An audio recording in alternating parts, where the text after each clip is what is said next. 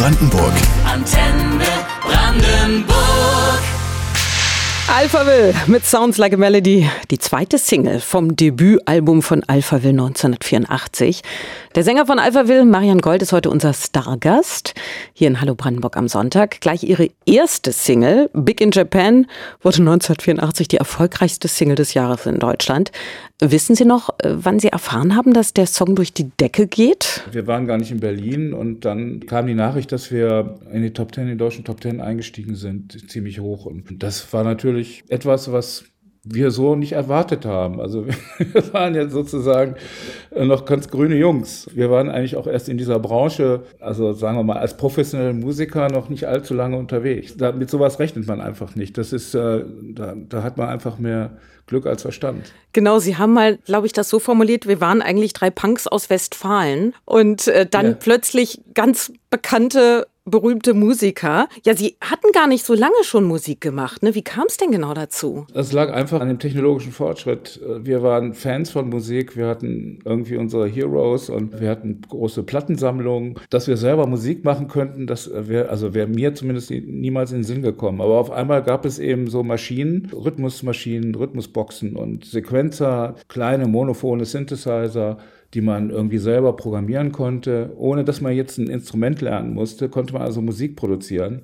Und es gab eben auch auf einmal Mehrspurtechnik, also Vierspurtechnik zum Beispiel, zu relativ günstigen Preisen. Da eröffnete sich dann eben auf einmal die Möglichkeit für uns, selber Musik zu machen. Und genau das haben wir gemacht. Wir haben von Anfang an eigene Stücke geschrieben. Das zweite Stück, was ich jemals in meinem Leben geschrieben habe, war Big in Japan zum Beispiel. Also wir haben nicht angefangen, jetzt andere Künstler zu covern und irgendwie rauszukriegen, ja, wie macht man das, wie komponiert man überhaupt ein Stück oder sowas, sondern wir hatten irgendwie unheimlich viele Ideen, die wir dann gleich selber ausprobieren wollten, ohne dass wir wir uns da jetzt großartig an anderen Leuten orientieren. Und das Glück war doch auch, dass irgendwie Sie drei da wohl unheimlich gut zusammen funktioniert haben, oder? Schöne Melodien sich oder besondere Melodien sich auszudenken und natürlich dann noch ihre Stimme dazu. Wir waren halt befreundet. Ne? Das, also dann versteht man sich in der Regel gut. das hilft, ne? Das soll helfen. Also wenn man dann ja. zusammen Musik macht, ist es natürlich noch geiler, weil Musik ja auch ein Medium ist, was also Seelen und Gemüter Menschen miteinander verbindet und so. Aber ich will das jetzt gar nicht so sehr auf so eine esoterische Ebene heben. Also wir waren einfach totale Punks und wir waren vollkommen begeistert und größenwahnsinnig und was kostet die Welt? Wir hatten vor nichts Angst, weil wir gar nicht wussten, was das für ein Dschungel da draußen ist. Wir haben das so als so eine Art Spielwiese betrachtet und also das tue ich eigentlich bis heute. Das ist irgendwie für mich das größte Vergnügen, Musik zu produzieren, Musik zu schreiben und äh, das ist der einzige Grund, weshalb ich überhaupt noch dabei bin, nach 40 Jahren. Ja, Ihre beiden Mitstreiter, Frank und Bernhard, die sind schon vor mehr oder weniger langer Zeit ausgestiegen. Darüber reden wir später noch. Gleich erstmal über Ihre Jugend. Marian Gold ist heute bei uns hier auf Antenne Brandenburg.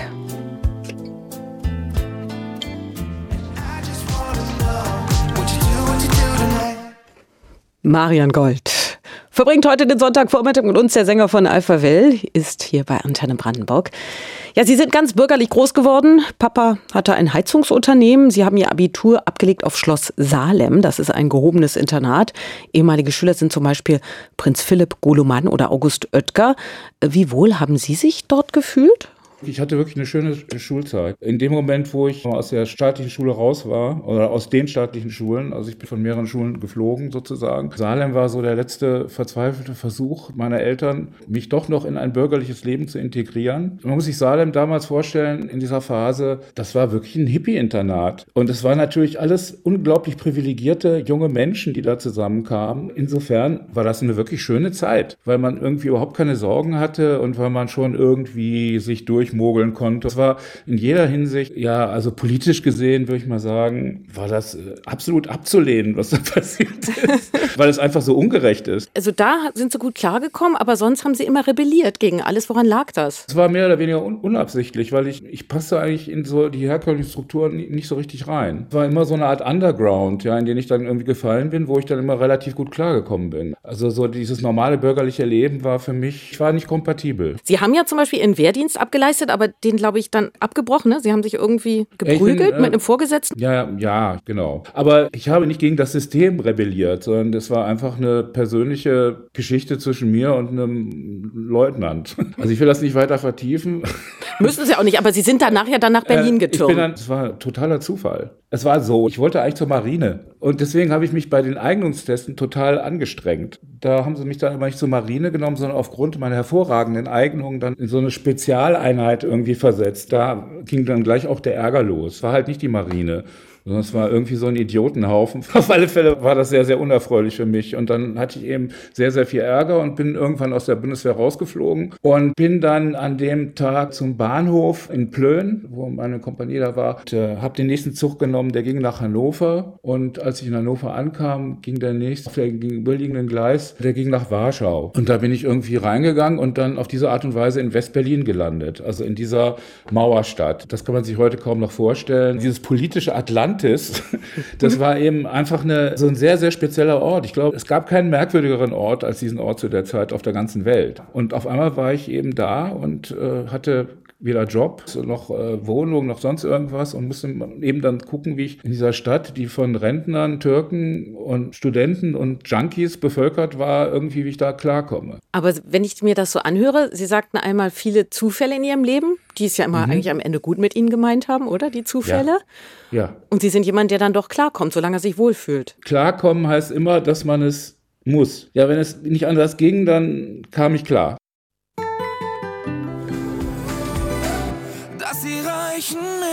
Schönen Sonntagvormittag Ihnen mit Promigast Marian Gold hier auf Antenne Brandenburg. Als letztes Gründungsmitglied sind Sie aktuell auf Tour mit Alpha Will gemeinsam mit dem Filmorchester Babelsberg. Sie haben sehr gute Kritiken bekommen für Ihre bisherigen Shows. Da seien auch Tränen geflossen im Publikum. Warum werden Menschen so emotional bei einem Auftritt von Ihnen? Was glauben Sie? Das hat natürlich erstmal damit zu tun, dass es uns schon so lange gibt. Das heißt natürlich, unsere Musik und unsere Existenz, da verbinden sich eben die Existenzen von vielen anderen Menschen irgendwie über Jahrzehnte äh, miteinander. Ja, und wenn man dann irgendwie so einen Querschnitt durch sein gesamtes 40-jähriges Repertoire abliefert in orchestralen Arrangements. Das ist natürlich also sehr, sehr emotionalisierend. Also nicht nur für, für das Publikum, sondern auch für uns. Wir stehen da als Band auf der Bühne, hinter uns dieses Riesenorchester. Mich hat dieses Projekt eigentlich nur deswegen interessiert, weil ich wissen wollte, was macht ein Orchester mit unserer Musik? Was sind die Möglichkeiten, die ein Orchester uns bietet, was wir von keinem anderen Medium bekommen können. Und das bedeutet halt, dass wir also unsere Stücke geradezu, also wir mussten die nicht opfern, aber wir mussten die einfach abgeben. Das kleine Wunder, was dann passiert ist, war eben, dass auf einmal ist diese ganze Melancholie, Sehnsucht, diese Freude, diese Euphorie, die in, der, in, in den Songs steckt, auch diese Verzweiflung teilweise, diese Geschichten, die da drin stecken, die liegen auf einmal ganz offen da durch dieses Orchester. Und das ist einfach ein fantastischer Moment. Deswegen kann ich mir vorstellen, fließt da manchmal auch eine kleine Träne. Sie haben es ja auch wohl sehr aufwendig inszeniert mit Lichttechnik, Videoeinspielung. Da stand auch in einem Kommentar, erinnert an die Rocky Horror Picture Show. Ja, klar. Und mit mir als Meatloaf. genau. Haben Sie das als Kompliment eigentlich oder als Beleidigung empfunden? Na, wieso? Ich bin ja durchaus beleibt. So, Meatloaf ist natürlich ein ganz großartiger Künstler gewesen und ein toller Sänger auch. Die Rocky Horror Picture Show, ja, die hat mein Leben verändert. Also ich, ich habe die damals zum ersten Mal 1977 oder 78 im, im Thali-Kino in Berlin gesehen. Das hat wirklich mein Leben verändert. Damals sah ich allerdings noch mehr so aus wie Frankenfurter. Der Vergleich mit Meatloaf ist wirklich auch nicht schlecht, auch wegen ihrer Stimme. Sie haben ja wirklich diese besonders schöne Stimme. Sie haben sogar schon in einer Oper gesungen, ne? Ich bin ja eigentlich ein Tenor mhm. im klassischen Sinne. Und, äh, ja, konnte da auch dann so dementsprechend dann auch so singen, also mit diesem Timbre und so weiter, ohne dass das albern ist. Wie haben Sie eigentlich damals Ihre Stimme entdeckt? Als Sie da als drei Freunde da Ihre Musik gemacht haben, hieß es dann, na, du kannst es am besten oder wie lief das? Genau. Ich habe immer die Texte und die Gesang gemacht und Bernd und Frank haben die Musik geschrieben. Ich kriegte dann halt irgendwie ein Playback mit Akkorden und Rhythmus und so weiter. Also so ist es zum Beispiel bei Forever Young auch genauso ist es gelaufen. Und ich dachte mir, boah, was ist das denn für ein geiles Stück? Da, da fallen mir ja sofort tausend Sachen ein und dann habe ich mich hingesetzt und habe den Text innerhalb von einer Dreiviertelstunde geschrieben, habe mir überlegt, wie man den auf den Akkorden singen könnte und so weiter und habe das dann Bernd vorgesungen. Als ich den Refrain dann gerade gesungen hatte, habe ich ihm gesagt, du Alter, also Strophe und so, das stimmt schon alles. An den Refrain, das überlege ich mir noch. Äh, da bin ich noch nicht so richtig happy mit. Bernd meinte dann, um Gottes Willen, lass den Refrain bloß so, wie er ist. also er hat das Stück gerettet. Tolle Geschichte. Wir hören später nochmal rein in Forever Young, in der besonderen Version dann mit dem Filmorchester Babelsberg. Aber jetzt erstmal noch ein Song von Alphaville aus den 80er Jahren. Dance with Me auf Antenne Brandenburg.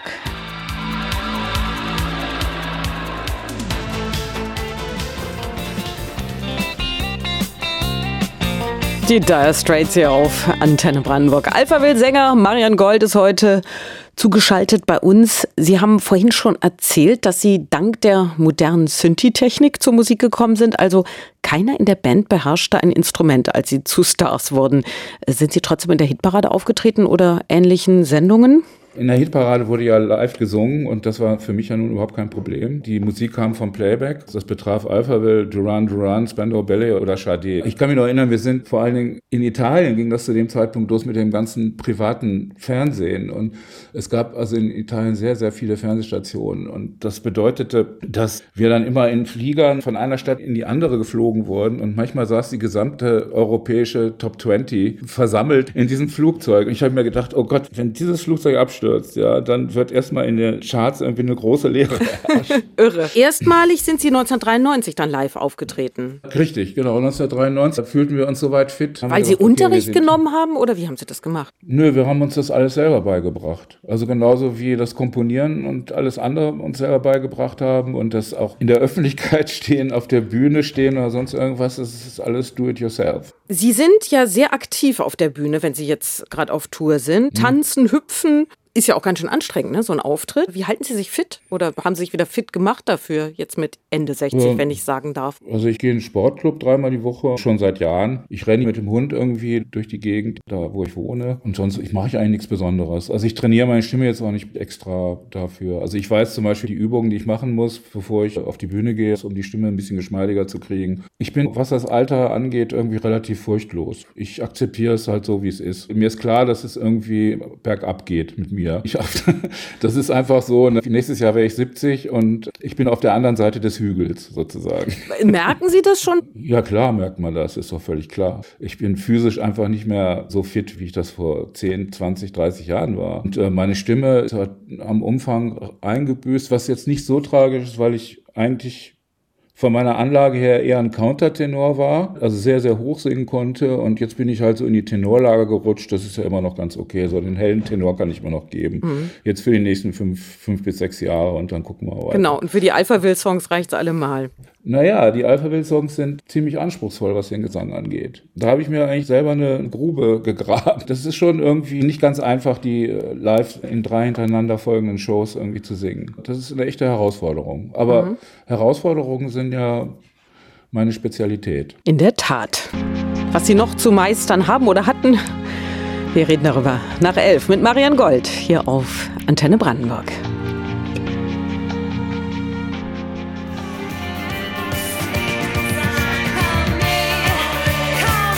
Hallo Brandenburg am Sonntag.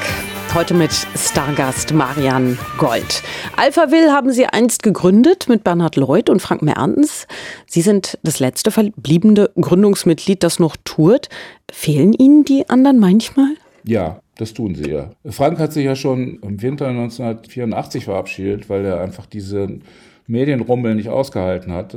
Sehr sensibler Mensch. Und das war ein ziemlicher Schock für uns, also sowohl für Bernd wie auch für mich. Also ich vermisse den Kerl extrem. Er ist eben auch irgendwie unsichtbar geworden. Wir haben keinerlei Kontakt. Ich weiß auch gar nicht, wo der, wo er, sie, wo der sich aufhält und so weiter. Er ist so eine Art Sid Barrett von Alphaville geworden. Und Bernd hat es bis Anfang der 2000er Jahre irgendwie mit mir ausgehalten, hat sich dann aber eben auch auf, äh, also von Alphaville unabhängig gemacht und äh, ist seinen eigenen künstlerischen Weg gegangen. Aber es, das hat nichts mit irgendwelchen persönlichen Animositäten oder sonst irgendwas zu tun, sondern das war eben eine, seine Entscheidung. Und wir sind immer noch sehr, sehr befreundet und machen auch musikalisch sehr, sehr viel miteinander. Und möglicherweise wird es da auch irgendwann mal wieder eine Zusammenarbeit hinsichtlich Alphaville kommen. Gibt es schon konkrete Pläne oder? Nee, wenn du ein Album fertig hast, dann denkst du direkt über das nächste nach. Da ist auch schon eine Menge neues Material hat sich angesammelt, was, was, ich, äh, was wir in Session-Arbeit haben mit der Band. Und da zeichnet sich irgendwie was ab. Aber wie das passiert, kann ich jetzt im Moment noch nicht sagen. Heute hat man ja ganz andere technische Möglichkeiten als damals, als Sie angefangen haben. Wobei mir neulich Peter Schilling in einem Interview gesagt hat, von dem ja Major Tom ist, dass gerade diese Beschränkungen damals zu Großartigen geführt hat. Der hat gesagt, dass gerade das ein Vorteil war. Würden Sie das rückblickend heute auch sagen? Wir waren wirklich extrem limitiert dadurch, dass wir nicht wussten, wie man Songs arrangiert. Wir konnten keine Noten lesen, wir konnten kein Instrument spielen. Alles spürte sich im Prinzip erstmal in unseren Köpfen ab. Und dann haben wir das mit sehr, sehr großer Anstrengung irgendwie geschafft, rudimentär aufzunehmen. Aber diese Beschränkung hat in der Tat dazu geführt, dass man eben sehr, sehr originelle Ideen für die Verwirklichung dieser ganzen Sache hatte. Wir hatten eigentlich nichts als unsere Fantasie. Entstehen die Songs bis heute in Ihrem Kopf? Also manchmal schreibe ich ein Stück im Kopf auf dem Weg von zu Hause ins Studio. Das erste Mal, als mir das passiert ist, war, glaube ich, während äh, der Produktion unseres zweiten Albums Red Rose. Da bin ich irgendwie die Hammerstraße in Münster hochgegangen zu unserem Studio und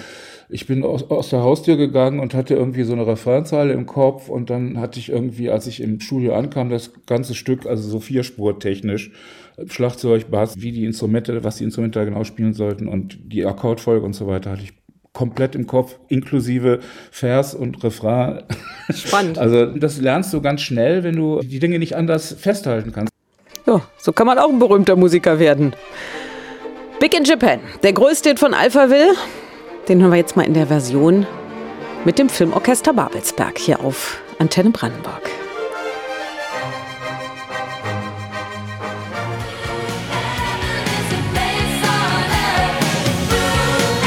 Hier Sonntagvormittag mit Antenne Brandenburg und Marion Gold von Alphaville. Kommen wir nochmal zurück zu Ihrer Familie. Ihr Vater hatte ein Heizungsunternehmen. Der wollte doch bestimmt eher, dass Sie Heizungsbauer werden oder ähnliches. Wie ist der schließlich klargekommen mit Ihrer Entscheidung für eine Musikkarriere? Also mein Vater hat nie kapiert, dass man damit Geld verdienen kann. also ich glaube nicht, dass er meine Tätigkeit als Musiker irgendwie besonders ernst genommen hat. Nein. Und meine Mutter, die war halt erleichtert, weil ich äh, irgendwie auch alleine klarkam. Also es war jetzt nicht so, dass meine Eltern jetzt also fürchterlich stolz darauf gewesen wären. Für meinen Vater war es so, dass er eigentlich vorhatte, dass ich irgendwann mal diese Firma übernehme und dass ich das eben nicht gemacht habe, war für ihn eine große Enttäuschung. Und äh, die größte Sorge meiner Mutter war einfach, kommt der Junge klar? Kommt er klar? Die Mamas so sind, genau. Ja, genau. Ja. Und als das dann gewährleistet war, war es okay für sie. Sie haben insgesamt sieben Kinder. Sie haben recht spät damit mhm. angefangen, das erste Kind mit 44 bekommen. Sind Sie ja, durch ich habe es nicht bekommen. Nein, äh, gut, ich formuliere nochmal ja. neu. Sie sind zum ersten Mal Vater geworden mit 44. Also wenn, wenn ich es selber hätte kriegen müssen, dann wäre es wahrscheinlich noch später gewesen.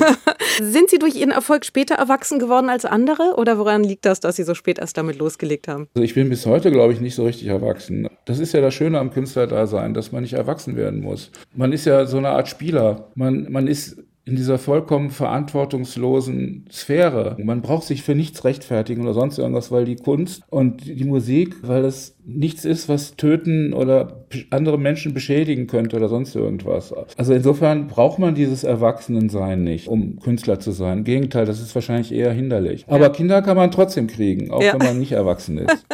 Wie finden denn Ihre Kinder Ihre Musik? Also es hängt so vom Alter ab. Wenn sie noch sehr, sehr jung sind, dann stehen sie halt mehr auf Hip-Hop und Rap. Ja, wenn sie dann älter werden, dann entwickelt sich so langsam ein gewisses Verständnis für die Musik vom Papa, ne, die ja natürlich ja unendlich weit in der Vergangenheit äh, begründet ist. Für so einen jungen Menschen natürlich ist das was ja fast Antikes. Sind Sie eigentlich streng als Vater oder so wie Sie es selbst vielleicht gern gehabt hätten, die machen, was sie wollen? Also ich bin überhaupt nicht streng, aber ich kann unheimlich sauer werden. Zum Beispiel wann? Was können Sie gar nicht leiden?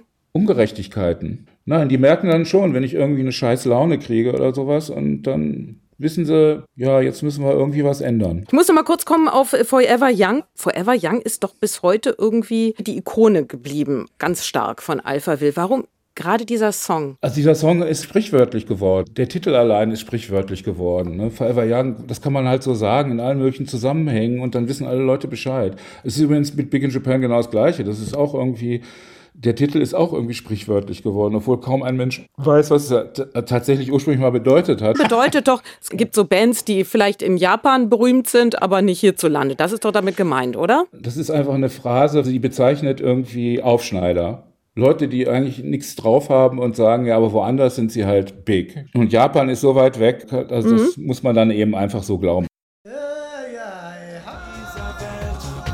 Du musst ein Schwein sein. Der Antenne Verkehrsservice, Vorsicht bitte auf der A24 Richtung Berlin. Zwischen Fährberlin und Kremmen liegen Reifenteile auf der rechten Spur. Schnell und aktuell informiert mit Antenne Brandenburg. Schönes Wochenende Ihnen. Marian Gold, Sänger von Alphaville. Wir haben eben gesprochen über Forever Young, ein Song, der bis heute überall im Radio läuft, seit 40 Jahren weltbekannt ist, kann man so sagen.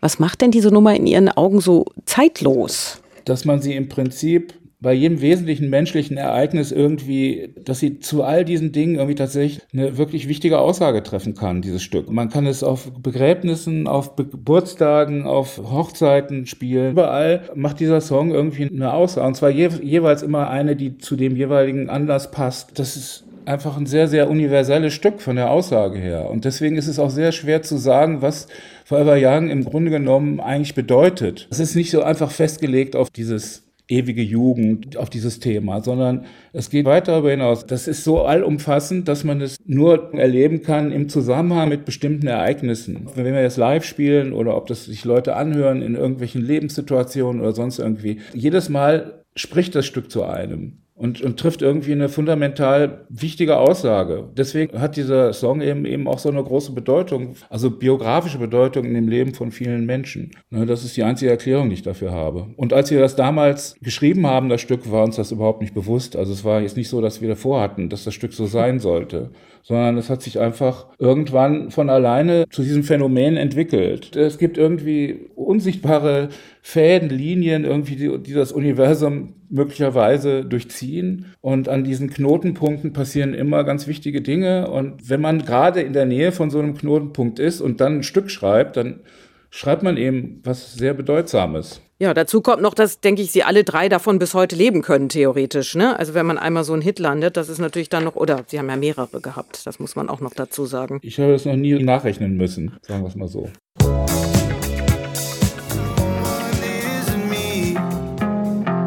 Synthie-Popstar Marian Gold ist unser Gast heute hier auf Antenne Brandenburg, der Sänger von Alpha Will. Sie sind aktuell unterwegs mit Alpha Will und dem Filmorchester Babelsberg. Morgen zum Beispiel in der Philharmonie in Berlin. Längst ausverkauft der Abend.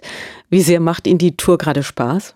Och, die macht mir so viel Spaß. Das hätte ich selber nie gedacht. Das Leben eines Musikers besteht ja aus diesen zwei Hälften. Einmal irgendwie Stücke schreiben, komponieren im Kämmerlein oder im Studio. Und die andere Hälfte ist mit dieser Musik und mit diesen Ideen, die man sich da äh, erarbeitet hat, was man sich da ausgedacht hat, rausgehen irgendwie auf die Bühne und den Leuten das um die Ohren hauen und dann von allen geliebt werden dafür. Genau das passiert jetzt in ganz extremem Maß. Ich muss ganz ehrlich sagen, Alphaville ist eine vollkommen irre Erfolgsgeschichte. Also auf allen unseren Konzerten ist immer so eine euphorische und tolle Stimmung. Aber was ich jetzt auf den Auftritten jetzt zusammen mit dem Babelsberger Filmorchester erleben durfte, das übertrifft alles, was ich vorher so erlebt habe. Was das angeht, was auf der Bühne passiert. Ich stehe mittendrin in diesem symphonischen Geschehen. Also das ist ein ganz anderes Gefühl, als wenn man jetzt, sagen wir mal, im Studio daran arbeitet. Ja, und dann ist natürlich die Reaktion vom Publikum, wie äh, Sie schon vorhin gesagt haben, dass eben Leute sehr emotionalisiert, sehr ergriffen sind und dass wirklich so eine, so eine Teilhabe stattfindet zwischen Bühne und Publikum, die ich in dieser Intensität, in dieser Form selten erlebt habe. Ich kann wirklich mit gutem Gewissen jedem empfehlen, irgendwie, wenn es noch Karten gibt, wir haben ja fast alle Venues mehrfach ausverkauft, sich das nicht entgehen zu lassen. Das ist wirklich ein tolles Erlebnis. Da muss man sich dran halten oder Sie müssen wieder auf Tour gehen. Ja, also es ist erstmal, es läuft über dieses ganze Jahr.